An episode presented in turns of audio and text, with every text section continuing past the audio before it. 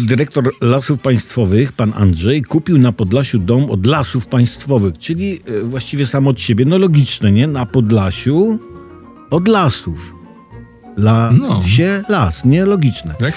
Sam zmienił przepis, który umożliwił mu zakup nieruchomości za 110-metrowy, jak wynika ze zdjęcia, wyremontowany dom warty 190 000, zapłacił tylko 9,5 tysiąca złotych. To nosi internet, czyli za 5% wartości. Słuchajcie, jaki to zdolny i sprawny negocjator.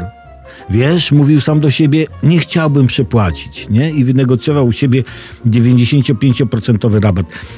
A nie było łatwo. Trafiła kosa na kamień. Dyrektor początkowo chciał od siebie większą kwotę, na co on jako kupujący, pan Andrzej, wyśmiał siebie jako dyrektora, ale tak tylko leciutko, nie? Rozumiecie, taki lekki sarkazmik tu, troszkę ironiki tam, niewielka szyderka ówdzie, prawda?